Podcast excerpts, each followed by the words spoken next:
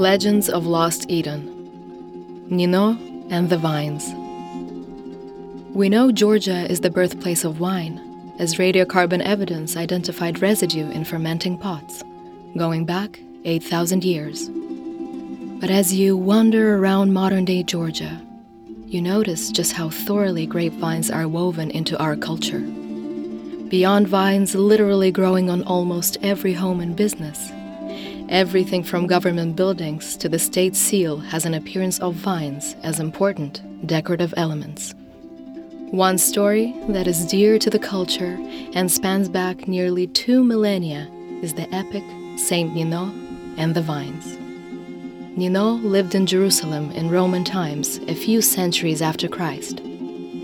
At this time, Rome was slowly losing its pagan religion and becoming Christian. Nino was left with an old woman, as her father went off to become a monk. The woman, named Sarah, schooled young Nino in the Christian faith, including all the stories of Christ's life and the Roman soldier who won Christ's robe in a lot after his death. That Roman, legend tells, carried Christ's robe to the country of Georgia. Nino prayed fervently day and night, becoming a devout follower of Christ. Her thoughts often wandered to the fate of Christ's robe. She knew it was in Georgia, and surely she thought the robe must not be lost.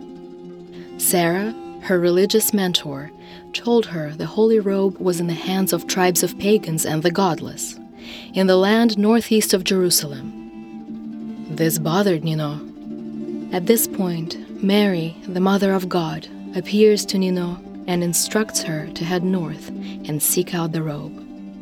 In her vision, Mary, the Holy Virgin, cut vines from her grave and wove them into a cross, which was handed to Nino as a sort of shield against visible and invisible enemies.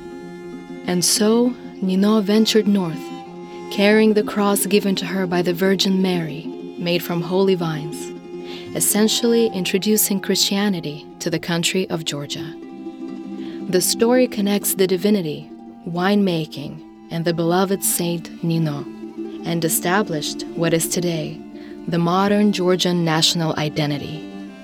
And if you decide to come and visit our country someday, you'll notice Nino is the most popular name for women in modern Georgia.